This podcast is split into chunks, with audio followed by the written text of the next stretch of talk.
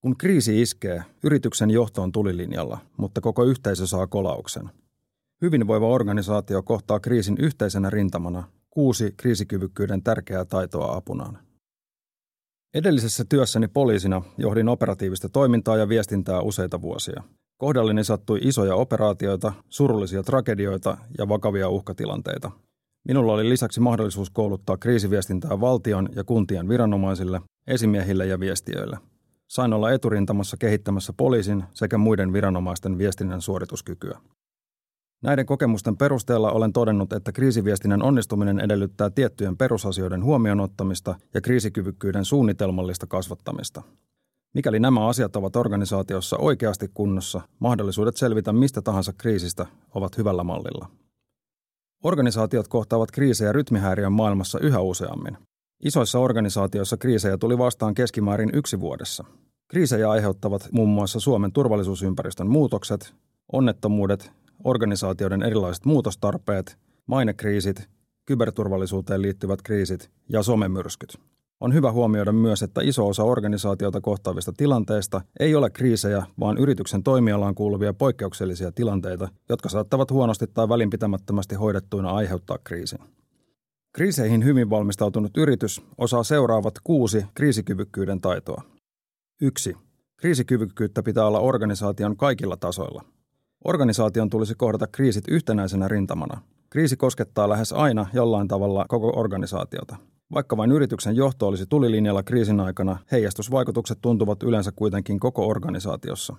Kriisikyvykkyyttä pitää olla henkilöstöllä laajasti, koska esimerkiksi potentiaalisen kriisin tunnistaminen on jokaisen organisaation jäsenen tehtävä. 2.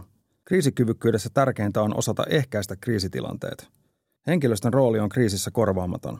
Hyvinvoiva henkilöstö toimii yhtenä rintamana organisaation etuja puolustaessaan ja ehkäisee erilaisia kriisinpoikasia päivittäin. Työhönsä ja työnantajansa sitoutunut työntekijä ei vuoda salaisuuksia, ei aiheuta somekriisejä eikä muutenkaan toimi yrityksen etujen vastaisesti.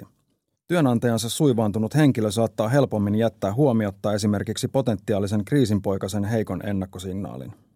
Julkisuudessa on vähän väliä kohuja, jotka olisi voitu välttää, mikäli asiaan olisi tartuttu heti riittävän vakavasti. Viimeisimpänä esimerkkeinä tästä ovat hallituksen toimintaan liittyvät kohut, joiden ennakkosignaalit ovat mediatietojen perusteella olleet nähtävissä jo kauan. 3. Vastuiden pitää olla selkeitä. Parhaiten kriisitilanteessa pärjätään, jos vastuu kriisistä on samoilla ihmisillä, joilla on vastuu normaalissa työarjessakin. Kukaan ei voi yhtäkkiä menestyksellisesti ottaa vastuuta, jota hänellä ei normaalisti ole tai jota hän ei ole harjoitellut ahkerasti. Kriisistä kannattaa myös viestiä samoissa kanavissa kuin organisaatio viestii asioistaan päivittäisessäkin toiminnassa. Turvallisuusviranomaiset ovat kriisitilanteessa tehokkaita toimijoita, koska he hoitavat kriisin yleensä samoilla välineillä ja organisaatiolla kuin päivittäisenkin toiminnan. 4. Kriisitilanteen tärkein yksittäinen henkilö on tilanteen johtaja. Tilanteen johtaja vastaa toimenpiteistä, joilla kriisi voidaan vielä ehkäistä tai jo kriisiksi puhjennut tilanne hoitaa. Hänen pitää erityisesti varmistaa, että kriisiviestintä on johdettua ja suunnitelmallista. Mikään kriisiorganisaatio ei voi toimia tehokkaasti, ellei sitä johdeta. Kaikkien on tiedettävä, kuka toimintaa johtaa. 5. Hyvä ja riittävän relevanteista osista koostuva tilannekuva on kaiken päätöksenteon pohja. Tilannekuva ei ole kuva, joka otetaan tilanteesta kulloisellakin hetkellä, vaan kuva muuttuu koko ajan ja sitä pitää ylläpitää aktiivisesti. Hyvä tilannekuva on tärkeä organisaation päivittäisessäkin toiminnassa, jotta kriisin aihiot havaitaan ajoissa. 6. Kriisikyvykkyys edellyttää myös suunnittelua ja harjoittelua. Kaikki kriisit ovat ennakoitavissa ja niiden varalle voidaan tehdä suunnitelmat. Varaudu pahimman skenaarion mukaan. Jos sellaista ei koskaan tule, hyvä. Pienempiä tilanteita tulee vastaan joka tapauksessa. Harjoittelu tekee mestarin ja kriisikyvykkyyden ylläpitämistä pitää harjoitella vuosittain. Vaihtoehtoja ei ole, mikäli haluaa olla iskussa tarpeen tullen.